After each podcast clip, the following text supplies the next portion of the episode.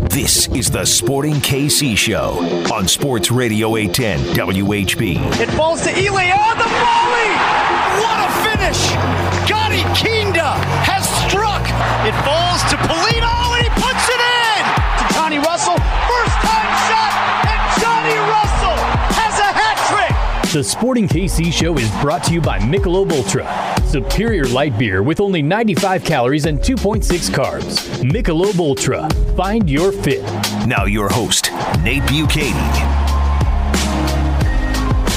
Hello and welcome to another edition of the Sporting Kansas City Show on your home for SKC Soccer Sports Radio 810 WHB. Wherever you get your podcasts, we appreciate you subscribing, downloading, listening, liking, all those things, telling your friends, and uh, we appreciate Michelob Ultra for being our sponsor. It's only worth it if you enjoy it. Nate Bukaty along with Aly Trost. Aly, how are you? I'm doing well, Nate. I'm uh, excited for a big week of soccer, not Oh, just Sporting man. Kansas City, but some U.S. men's national team. Yeah, we got we got a lot of stuff to talk about coming up on the show. We're going to talk with Charles Boehm, who wrote a piece. Uh, this week about that World Cup qualifying campaign that starts on Thursday. We will get into it in depth with him coming up in the next segment. And then we'll talk with Scott French, who covers LAFC. That's the next opponent for Sporting Kansas City, right smack in the middle of that international window. Sporting will be without a couple of players. LAFC will be without a couple of players, but still a big game in the West coming up on Friday night. So we'll preview that. So while we have the time, let's start off by rewinding to this past weekend. Sporting Kansas City won, Colorado Rapids won for the eighth time this year. Sporting fall behind one nothing at home. Uh, They've only lost one of those eight times, but settling for more draws than they would want to at Children's Mercy Park as well. What was your biggest takeaway from the game, Aly? Just the fact that this team has yet again been able to come back from a trailing position and earn points. It's not an easy thing to do, and it's definitely something that shouldn't be overlooked. Of course, you want to, if you're sporting Kansas City, get more wins on your home field. It's it's been great that they've been able to go out on the road and do that, but you know it's a long season, and, and as many points as you can collect as you get closer to the playoffs. They all count. Um, and with Sporting not having won a game at home since June 26, I, I know it's something that the fans and the players want to get back to. But I talked with Kerry Zavagnin today just about the team's ability to come back when falling from behind. And, you know, it's something that the technical staff, when you look at what goes into making a championship team. That is definitely something that ranks very high on the list of qualities that you want in a team that's going to make it all the way to that that final game and that championship. And so it's a great quality. Sporting's been able to do it with quite a bit of roster rotation that we've seen as well with injuries, international duty. They've been able to tap into that depth and really not fall off um, too much at all. But you know that was just a game where the goals just didn't come, but the chances were there. The chances were there, and especially the way the team responded in that second half. I think is what we're used to seeing with the Sporting Kansas City team. Just unfortunate that they couldn't find the back of the net. To me, it was a preview of what we're going to see in the playoffs uh, because that, that's a good Colorado Rapids team. Yeah. I think you heard from the sporting players that you interviewed after the game. They all were quick to say, hey, look, that's a good team. And they had their chances too. Oh, A yeah. couple of them in the second half. Like, if anything, Colorado would probably be more disappointed with the quality of chances that they missed than Yeah. Sporting did. Yeah, I mean they had two on the that, that hit the woodwork in the second half. Of course, Johnny Russell had the one that just danced right on the line. They got cleared off, so they were both there.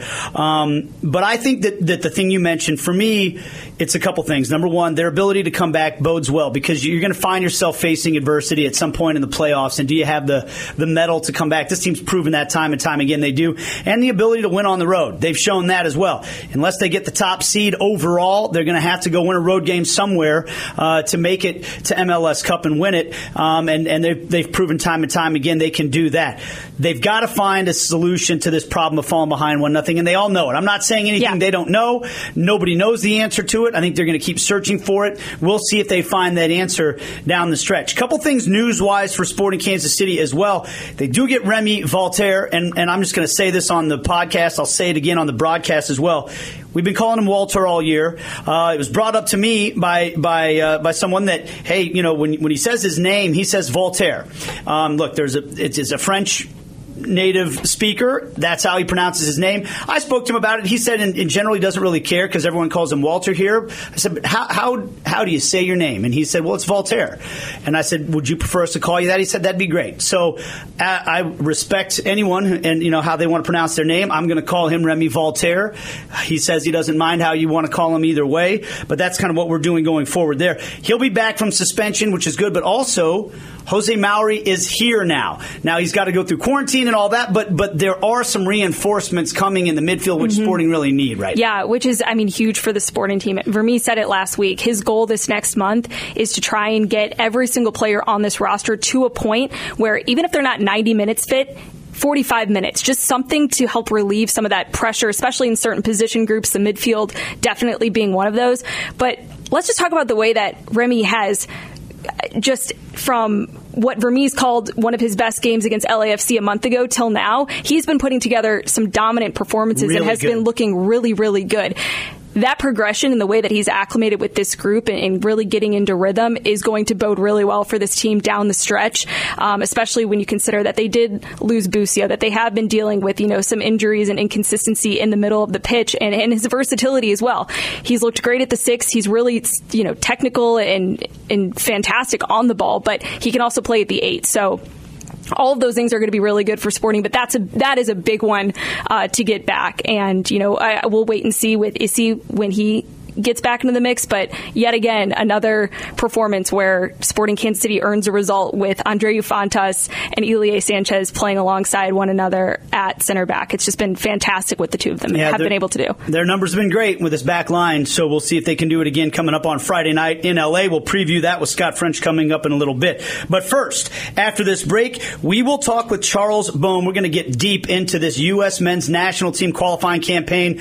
I'm terrified and incredibly excited excited and, and oddly confident all at the same time. I don't really know what I'm doing with my emotions right now, so maybe we'll see if uh, Charles can help us sort that out as well. We are off and running with this edition of the Sporting Kansas City Show presented by Michelob Ultra. And welcome back on the Sporting Kansas City show on your home for SKC Soccer Sports Radio 810 WHB and wherever you get your podcasts, wherever you download your content. We appreciate you subscribing and liking and telling all your friends about the show and drinking some Michelob Ultra while you're at it. And it's only worth it if you enjoy it. That's uh, Michelob Ultra, our great sponsor. And I might need a couple of Michelob Ultras on Thursday night just to calm my nerves. Oh, get, I might need something a little stronger, honestly. I'll be in LA watching and uh, I'm like I'm just going to be holed up. I, I don't know if I want to go out and watch the game or if I want to be like holed up in my hotel room and just, just like be alone. we, we, I, I, I, it's like I can't decide if I need to be with someone for emotional support or by myself in case I embarrass myself. We've got, uh, we've got Charles Boehm on the show now. You can follow him on Twitter at C Boehm. That's C B O E H M. He wrote a piece that got me going yesterday talking about how, look, it's, it's qualifier bust. There's no, there's no excuses for this team this time around. And on the one hand, it got me fired up, and on the other hand, it like it it conjured up all of this emotional wreckage that I have just buried deep at the bottom of the ocean of my soul for the past four years, and tried to like pre- you know pretend isn't happening. Um, Charles, how are you, man? Did you realize that your article could could you know conjure such emotions in a fragile person like myself? Nate, I'm, I'm going to have to warn you. I may have to steal that phrase about about the bottom of the ocean. That was um, that was lyrical prose. That just came out the top of my head too. I did not plan that out at all. I just the, the metaphor. I was feeling it as it was as it was going. but um, that I mean, I'm going to tell you something. I've, I've been accused of being an overly emotional person more than once in my life there are moments that leave a mark on you, eh, you know, in your life. And I don't care if people say that that means I'm unbalanced, that a soccer moment left a mark on me, but I will never forget sitting in my basement and my wife was sitting downstairs as I had, I have a three TV setup. So, and I was watching all of those games. Uh, and, and obviously the main one, the United States versus Trinidad and Tobago as as it just looked right off the bat like, oh my gosh, this is I could just feel it. This is going to be a disaster eh, when they conceded the first goal, and and then the rest of the night just spent thinking, what's going to happen? And honestly, like I'll, I'll just throw in my own, uh, you know, personal, you know, side of that story. I had just made a career pivot like a couple years before Yeah. that.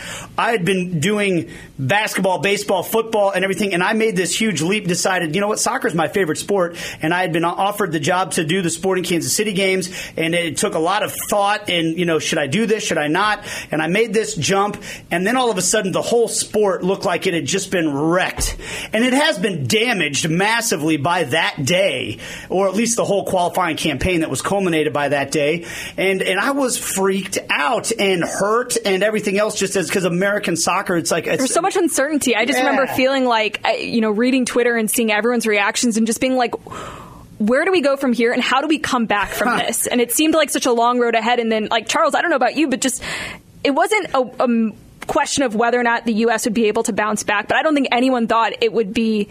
There, that there would be this much confidence and this quick of a turnaround to feel the way that most people collectively feel now.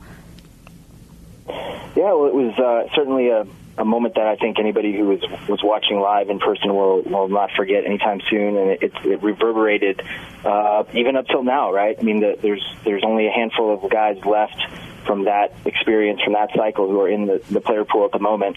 Um, but they, they were getting peppered with questions about it yesterday, and you know they don't love that, right? I mean, even the, the federation sort of promotional uh, slogan that they just launched for this qualifying campaign is only forward, and the, the whole mindset is to try and look ahead and, and not dwell on the past. But you know, I I mean, I saw the effects um, directly and indirectly, even even in the media space, right? There were there were entities that I work for that, that slashed their budgets or shut Yep. down entirely, Yep. um, using that that the the knock on effects of the U.S. not being in that World Cup uh, as a justification. So I think it affected a lot of us, and you certainly see in the sort of fan discourse that that. Um, very much a once bitten, uh, twice shy uh, vibe, I think. So, so things will be jittery, and uh, I think until this team um, shows that they're on course for qualification, and that's natural. There's, you know, you can change everything, um, and which I'm not saying they did. Right? There were there were some some something short of wholesale changes in some ways when it comes to the. Uh, um, the federation and the program, but even with all the, the, the drastic changes that happened,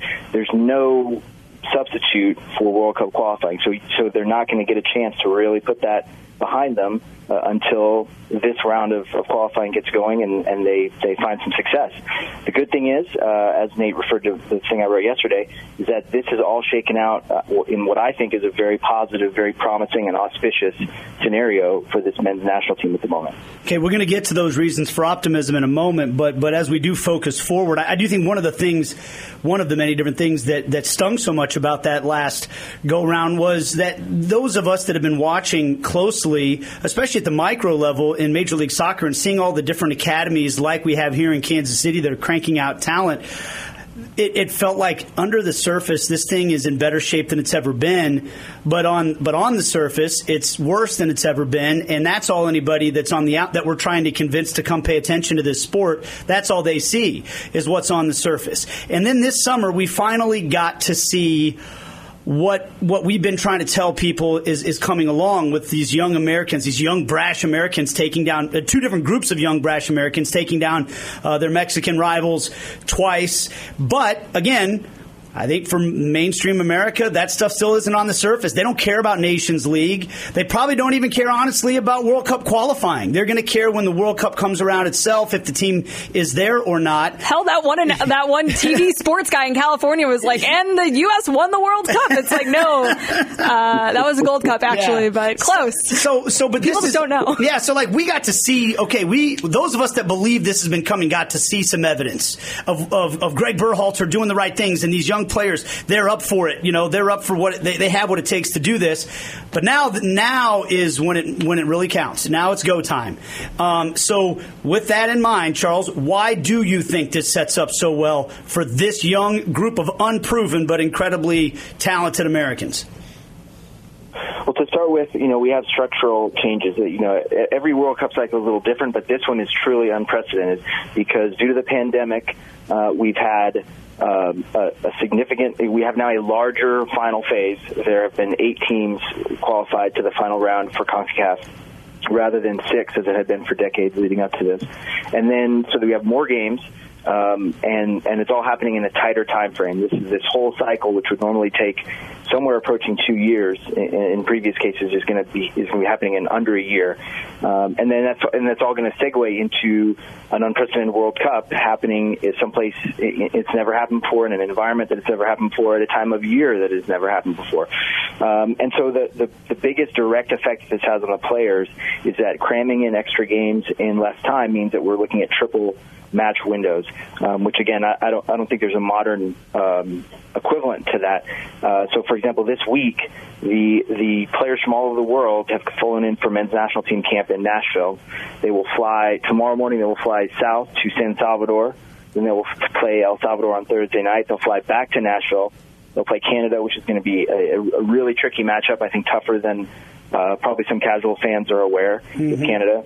Mm-hmm. Uh, and then they fly right back down to South Central America again, excuse me, to play Honduras and San Pedro Sula, which is traditionally one of the most dreaded uh, road trips uh, right. in CONCACAF qualifying. Now, it, it appears that it may not be quite as daunting because there's some COVID um, crowd limitations. It may not be a full house uh, at the Metropolitano down there, but nonetheless, uh, it's an incredibly um, uh, draining, difficult trip. I mean, even if you don't count just the, the amount of travel that they do as a team, much less what they do individually to get there and get back to their clubs, you're looking at somewhere around 5,000 plus miles of air travel in under two weeks. So we, we just don't know. I mean, that's a World Cup's worth of travel, right? And, and we don't know how that's going to affect players, the flow of the game, all these other things. I mean, they're going to have to rotate, um, and that's getting to sort of advantage the U.S. has. Uh, we now have a younger, deeper player pool than I would say we've ever, ever had before. So that means you can have young legs. They're going to be able to recover more quickly. You can go deeper down your roster. You can use more players, and these are all big advantages, uh, in my opinion, in this in this situation that they're facing that smaller countries uh, just don't have. And that's before we even get into um, some of the unfortunate um, COVID knock-on effects. For example, Jamaica is sort of going to be playing with one hand tied behind their back because uh, most of their UK based players are not going to be allowed um, to go play in all the matches because of these various um, uh, teams they're playing or nat- nations they're playing that are on the UK's red list uh, for COVID and quarantines and so forth. So there's just so many layers that go into all this, and I think right now with the quality that the U.S. have, the depth, the youth, the the fresh start, the vibrance, I think they're in a really good good shape to kind of weather this marathon that we have coming up.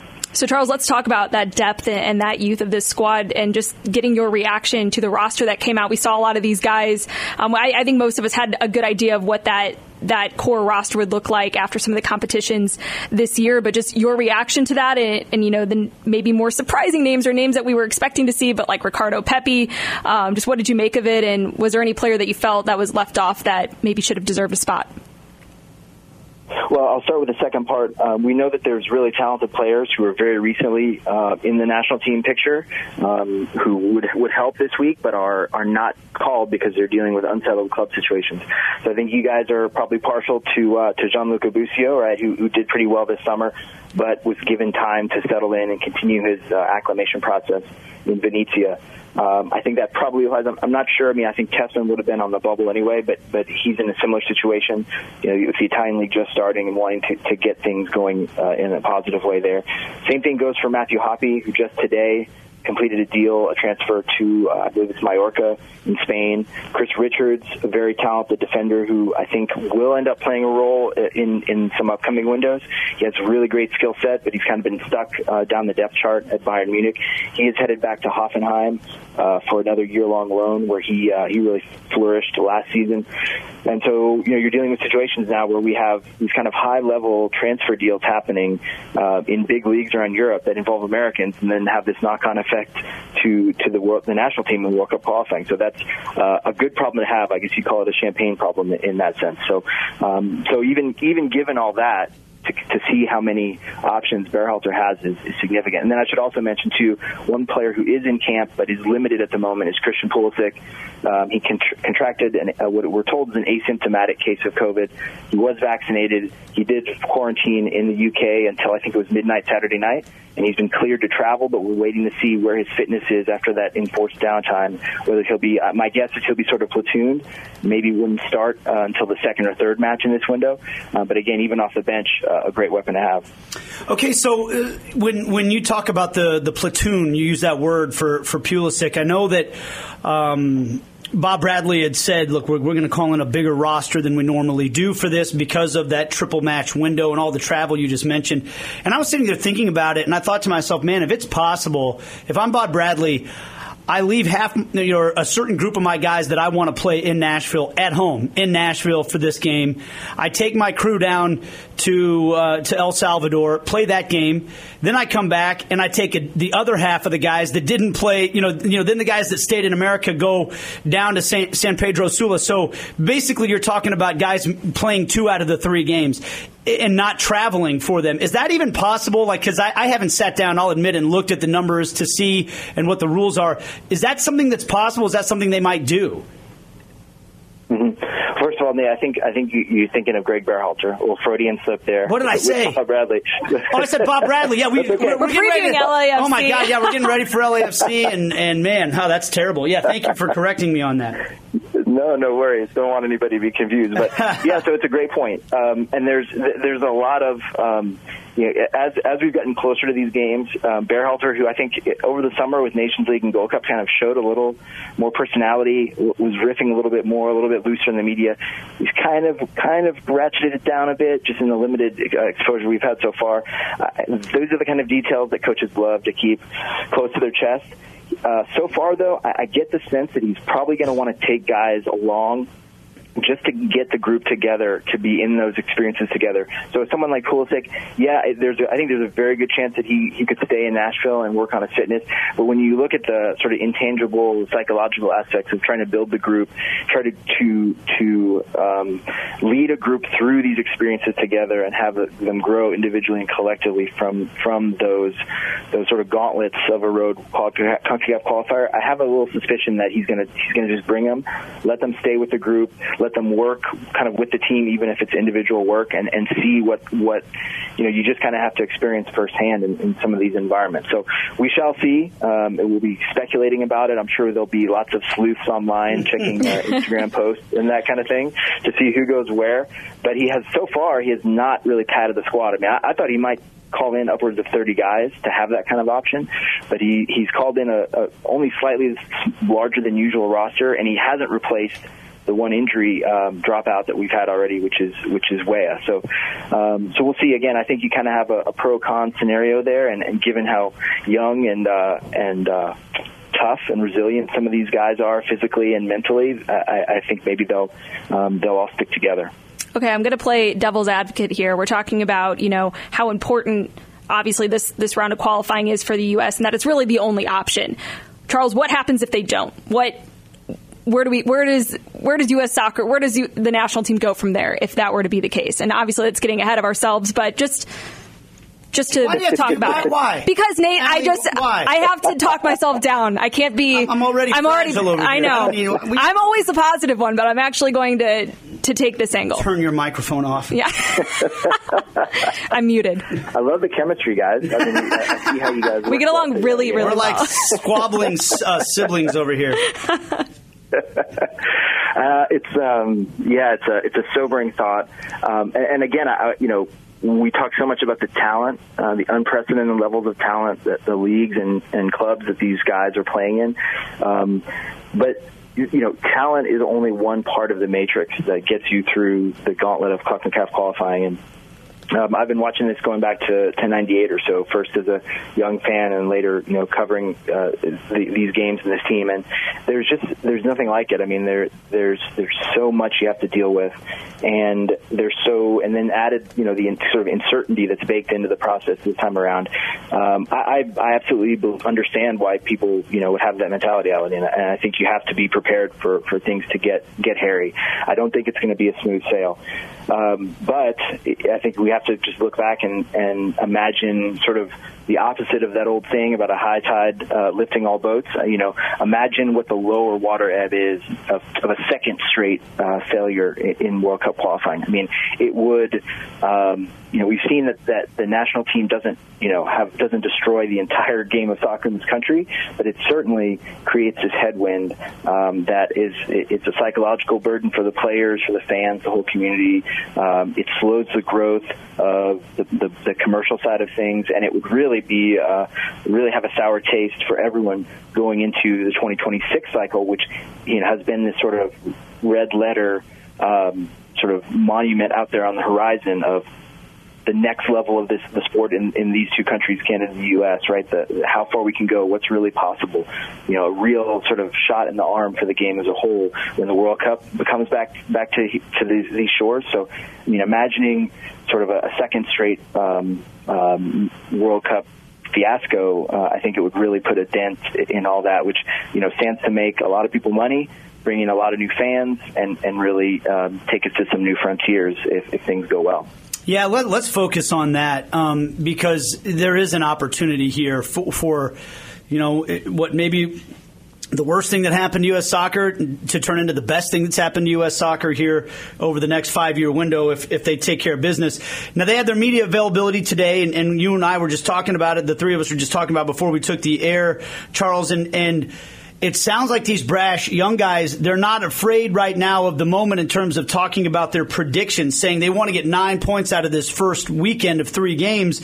Um, is that is that good? Is that a good like part of me hears that and gets a little nervous like do you really need to put that target on your back? And then part of me feels like you're America you have the target on your back when you're in CONCACAF at all times anyway. You might as well lean into it and, and, and be cocky and brash and go down there and, and, and take on the world. So I don't know. What was your takeaway from watching all the media availabilities today?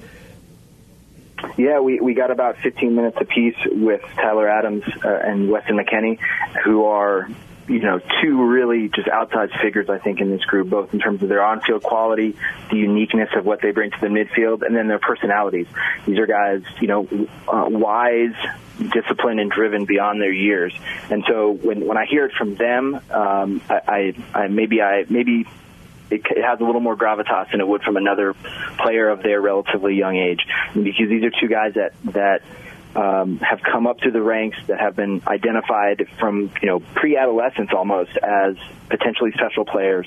They they wore that, they carried that. They've made it. I mean, they've and, and I think there's still more to come from them as we see them, you know, in the in the transfer reports and um, competing in Champions League and, and games of that stature in Europe. And so I think they know, without having done it themselves, They've gone on these kind of trips with the youth national teams. They've had these kind of um, just in, you know asphyxiating pressure packed occasions um, at the club level.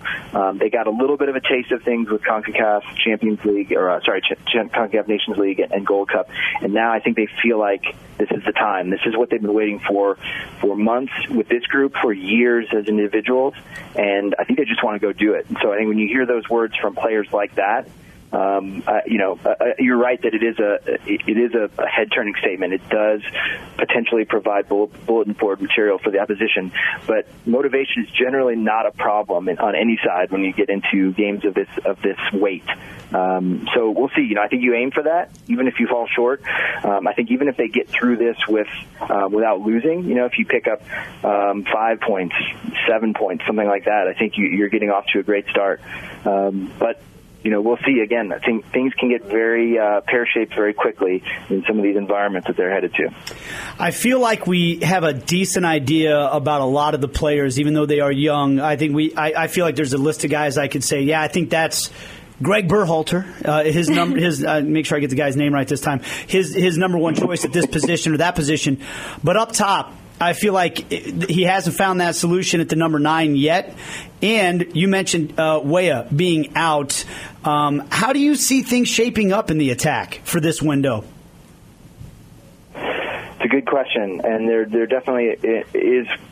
I think a pretty open competition for that number nine role, and it's it's it's such an important position, even even with Berhalter using different formations uh, over the past year or so. You know, they have a three in the back look. They, the, I'd say the default is still uh, a form of four three three, but in any of them, typically, um, you know, the the sort of reference point, the spearhead up top, is really influential, not only in terms of getting on the end of chances, but also link play, holding the ball up, that sort of thing. And, and that, that type of role can be so important when you have to soak up a little bit of pressure in a hostile environment on the road as, as they're, you know, they're preparing for now. Uh, I still think Sargent probably, Josh Sargent probably has a, a little bit of a of pole position uh, on the field. but um, when you look at um, um, Siebatcheu Pefok, who is who is you know coming in with uh, having played a number of games for his club in Europe, um, has uh, experience of the program, knows about Greg's system and also has this um, this sort of burly traditional number nine skill set where he can he's he's excellent in the air. He loves to attack service uh, with his head.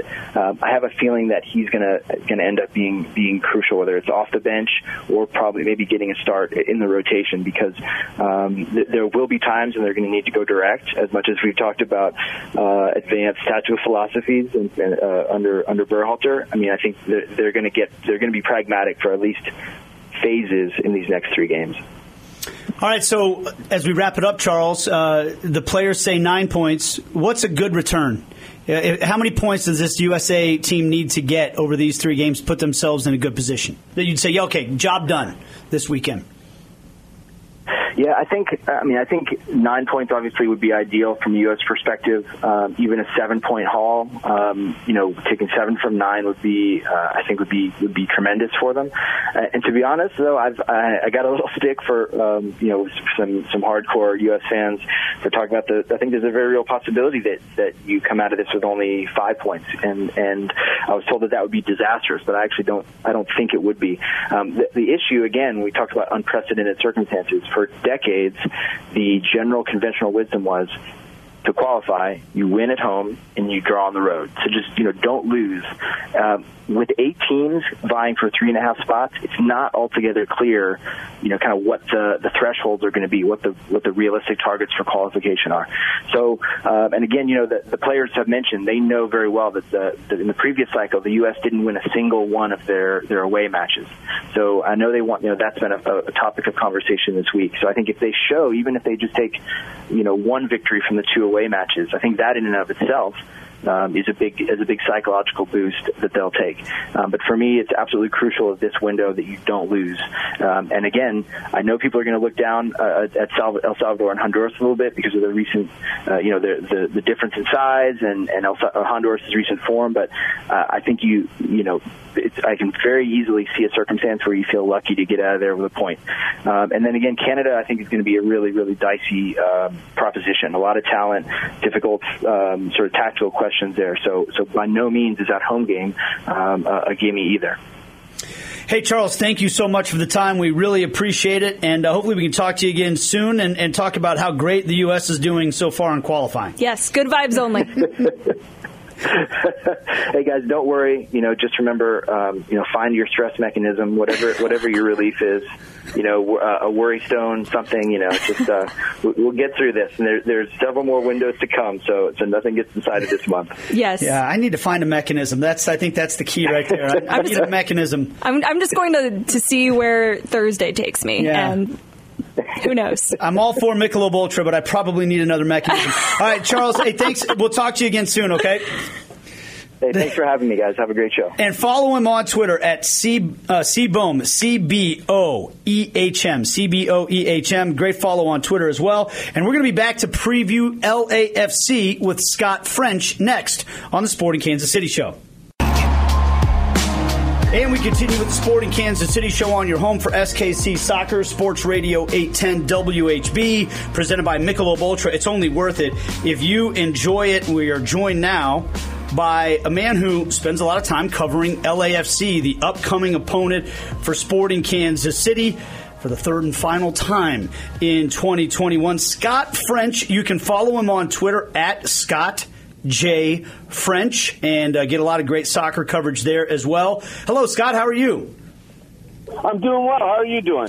Doing fine. And uh, hey, before we get into this matchup with uh, Sporting and LAFC, we uh, we've been spending a lot of time talking about this big qualifying window, uh, particularly for the United States. I'm nervous. I think most American fans that are still scarred from four years ago in Trinidad are uh, are nervous. I'm just curious what your thoughts are. Optimism, uh, anxiousness, like just I guess, what are your thoughts going into this this next window?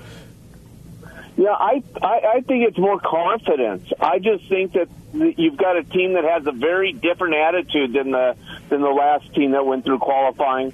I think that uh, Berhalter has done a fantastic job. I know he gets a lot of uh, a lot of grief from from fans, but you know, uh, on the inside, what he's doing is marvelous and uh, kind of changing changing a little bit the culture of uh, of the national team, and I think that that's been a real good thing. I really think they're going to do well, but I also think that this may be the toughest qualifying group they've ever been in. Man, I agree with every single word Yeah. of that. You know, that's Spot on. uh, you know, and, and that's. Uh, I'm glad to hear you say confidence though, because I think even though I agree with every word of it, I'm just nervous because I don't. I don't want to get hurt again. Well, Aly. and and it's okay. It's arguably one of the most talented groups, but one of the least experienced. But on one hand, they don't have that experience from 2017. So, like, is that how big of a positive? How does the Premier League experience translate to? Now this, you know, it's just like how does some of that experience translate, which is something that I'm going to be looking to see. Well, you know they're they're used to playing big games and, and games that matter in front of uh, it, with a lot of pressure because if you don't perform, you're you, you know you're not going to play. Um, in- front of big crowds, uh, this is just you know they may be young in age, but they're mature in experience, and the kind of experiences they've had are uh, are really beneficial once you get into this type of uh, this type of situation. All right, Scott. Let's uh, let's get into though this game that, that by the way. We could, we could have a whole conversation on whether or not games like this should be being played uh, during an international window. But here we are. It's been the way that uh, MLS has rolled for a long, long time. Sporting KC uh, at LAFC on Friday night, and the big news uh, around LAFC seems to be the uh, the ever ongoing saga. I believe that, in fact, last time these two teams were getting ready to play, we were getting rumors that uh, Rossi might be getting sold that night. And uh, I'm trying to remember if he even played now off the top of my head in that game, considering everything. Uh, it, it- what's the case now? Is, is he gone? Is he is he not gone? What, what can you tell us?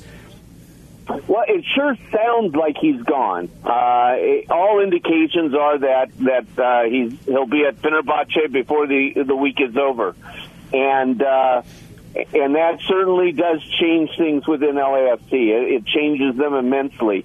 So uh, it's going to be very interesting uh, to see them without him, and then if we see him. See him actually playing, then then we're gonna throw up our arms and say, well, you know, can we trust anybody? What they say? He did start last time around against Sporting, but I think that was remember that Aly the rumors Yeah. that were coming out that game. It's it's been an interesting season, Scott, for LAFC, and you know another player that has been. You know, just questionable as far as injury status, specifically Carlos Vela. What, what can you tell us about where he's at ahead of this game? Well, you know, uh, Vela's injury is, uh, you know, it's, it's soft tissue, it's a quad injury, and it's recurring. Yeah. And so they're being very careful with him. He's he's really kind of day to day. Uh, I know they were hoping that he would be ready to play in this game, um, but I don't think there's any assurance that that's going to happen. And uh, and it has affected them because you know when he when he was able to get back uh, you know, after the after missing a few games earlier this year, it took him a while to find the right rhythm, to find the right chemistry. I think he was hitting the the post or the crossbar more often than he was hitting the net. Um, and he had just seemed to finally kind of round that corner where where we were seeing the Vela that we saw a couple of years ago, or, or at least seeing seeing uh, moments of that uh, when he when he pulled up with this injury. So it's it's really tough because without him, they are a completely different team. So we're talking about the two last Golden Boot winners uh, in Major League Yeah. Soccer here in Rossi and Vela. And I will point out to everybody that we're taping this in the afternoon on transfer deadline day. So you might be listening to this podcast later on and know what the official final word is on this stuff and go, I can't believe they're still talking about this. I just want to put that out there. That's what our timeline is. But but so Scott, with with that being said, you're talking about in Diego Rossi, a guy that. Uh, has won a Golden Boot, Vela uh, MVP, Golden Boot guy. What in the short term does LAFC? They hey, they still scored three goals uh, against uh, the Galaxy over the weekend in, in El Trafico, if we're still allowed to call it that. Um, what uh, what do they do to replace the scoring attack with those two guys gone? Well, and Brian Rodriguez, who Well, scored a right. brace in that game. Right? Yeah, he's out too because of the national team. Yeah, yeah, he's he's gone as well. Um, well, you know, in the short term, they just fill in with people and you know do the best they can. You know, Cristian Arango really came in and uh, and played well uh, against the Galaxy, and we and we really saw the the first stirrings of what he can do. Uh, and he's really he's probably the first natural striker they've had since uh, they had Bradley Wright Phillips coming off the bench. And, uh, it, you know, a lot of it's about who can get the ball into them. I think they can succeed without these guys. It's a very talented team. Uh, Bradley is, of course, you know, one of the best coaches we've seen in this country. And, uh, and they've been playing well. You know, they, they haven't won in, what is it, eight games now? Yeah. And they played well in that stretch. It's it's kind of a, a really weird thing where they they deserved much better than they've gotten. Um, and they got used to playing without without Carlos, you know, last season and and earlier this season. They know what it's like to do that. They can still compete. They may not be the team that they were in 2019, and I don't think they're they're that team even with uh, when they have Carlos and and Diego and Brian, you know, all of them available and playing playing at their best right now. But uh, it, you know, they're they're going to be competitive regardless. But uh, it's going to be very interesting to see how they how they deal with this on on Friday, but how they deal with it going on as uh, you know with uh, Rossi with Rossi no longer with them as long as the uh, everything plays out as uh, as we're expecting. So, Scott, what can you tell us about the depth of this LAFC team? Because I talked with sporting assistant coach Kerry Zavagnin today, and he was like, look, you know, when you've got guys who are coming in and, you know, trying to prove themselves, fight for minutes, you're sometimes going to get a team that's just as, if not more, dangerous because of that extra grit and fight that they're bringing to the table. And you know, Sporting's dealing with missing players as well and different injuries. But all in all, I, I, I would anticipate the lineup that we'll see just given what we know as of Tuesday, um, is that this sporting team still going to be able to play a, a, starting lineup that is pretty consistent with what we've seen this season. Uh, not as many players in and out of the mix as LAFC is dealing with. So, what would you say the depth is like and how they match up against the sporting team on Friday? Well, when you look at the guys who are missing, um, you know, Palacios has has been playing really well lately, but they've got a lot of depth at uh, at outside back, or if they're playing in the five five uh, or you know the five three two or three five two, depending how you're looking at it. They, they've got cover in that position, no problem. You know, they, that's something Marco Farfan just stepped in, and and you're in good shape. Um, with uh, uh, up front, it's a little bit different. Uh, uh, they do have some depth, but you know, they losing losing all three of their of their top guys changes things quite a bit. But a guy I really like on this team is Danny Musovski. Uh, who's really more of a, a real striker, and that's why it would be interesting to see him and uh, Cristian Arango together uh, if that's how they choose to go. But uh, Musovski, I think, has a real future. I think he can be really good for this team. Uh, I, I think that you know they're they're going to be competitive up top regardless. And uh, you know, I think you have to go a lot deeper into their depth before you're starting to worry about okay, can can these guys compete? Okay, so you, mentioned that they can be okay up top, and once again, we're, we're speaking with Scott French about LAFC. Um, the, the, the back end is where the biggest problems have been for LAFC so far this year. Thirty-one goals conceded. Um, that's toward the bottom of the Western Conference, and look, we, we saw when Sporting went there and, and, put up four on them. The LAFC had the majority of the ball. They had most of the chances. Now, some of that might have been because they were playing from behind, but still, you know, it didn't take that many chances for Sporting to score, and it seemed like that was the case again against the Galaxy. Can you kind of crystallize, because um, I know there have been a lot of issues from injuries to other things, uh, maybe a Cliff Notes version for our fans as to what have the biggest challenges been defensively this year? Well, I, think one of the biggest challenges that is, that they've had defensively has been uh, with Mark Anthony Kaye with him being hurt, with him being out uh, for international duty, and then they ship him off to Colorado in a deal that was probably too good to turn down. I think they were a different team with Mark Anthony Kaye on the field because he does so many things that you know would never show up in stats, but are so important. And you know we've we've seen. Uh, uh, Cifuentes, Jose Cifuentes really step up and do some great things for for LAFC this year. But he's really an attacking player.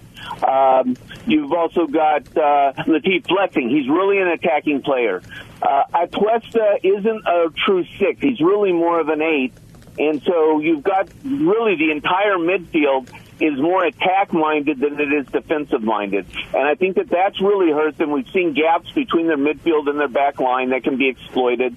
Things that we didn't see when they had Mark Anthony Kaye in there. I think losing him really changes the uh, complexion of this club, and they have to uh, figure out how they deal with that uh, going forward in terms of, of defense. I think their back line is is one of the best back lines they've had, maybe the best back line they've had since they started. But it's not as strong when uh, when you've got Eddie Segura. You know, he's out with a knee injury. He's not coming back this year.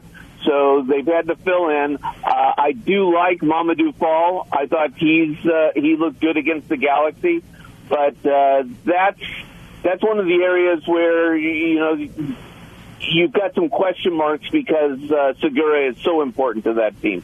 They've also got a 20 year old goalkeeper who I think is very good.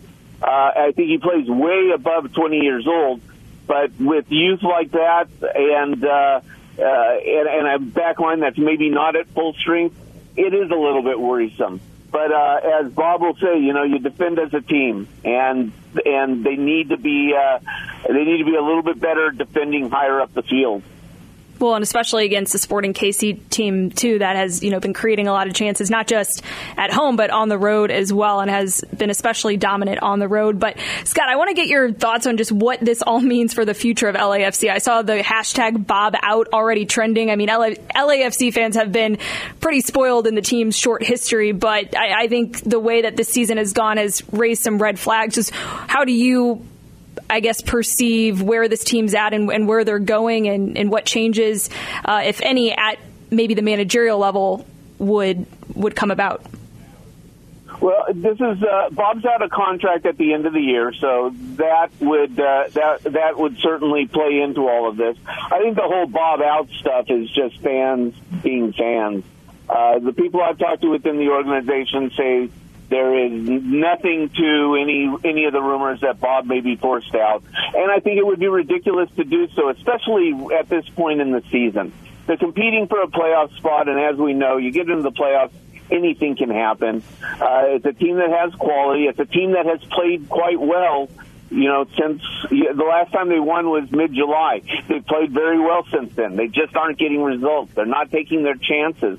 They're uh, they're giving up late goals in you know with with defensive miscues at different places on the field. Um, and and my guess is that they're going to look to to bring Bob back. They're going to look to uh, to get him a contract extension. Probably talk about talk to him about that once the season is over. And uh, in terms of where they're going to go from here, you know, I, I think they're still looking to be a premier team in MLS. I think that they have uh, the money, they have the backing, they've got the coach that they can do that with. It's a matter of uh, finding the right pieces uh, really all around the field. I, I think that they're in good shape in a lot of places. I'd like to see them strengthen themselves uh, in midfield, especially bringing in somebody who is more defensive minded you're, you're going to have to replace replace Rossi, and uh, you know you you've got to find maybe a little more depth on the back line. But I think this is a team that that can compete for championships, and I expect that they are going to.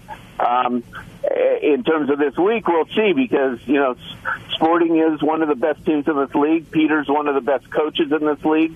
Uh, he's going to have his team ready, and you know what what LAFC is missing it's going to be tough for them. But uh, you know, in this league, anyone can beat anyone, and, and you're going to see, uh, I think, a pretty good match on Friday.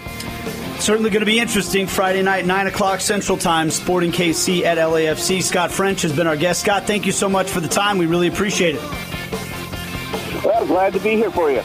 And uh, we will take a break. Actually, we're going to go ahead and wrap things up right now. That's going to do it for us on this edition of the Sporting Kansas City show. I'll remind you once again, uh, you can check out the game nine o'clock Friday night, pregame at eight thirty on Bally Sports Kansas City, and of course radio call here on Sports Radio eight ten WHB as well. So for Aly Trost, this is Nate Bukaty saying thanks for listening, and we'll see you next time on the Sporting Kansas City show.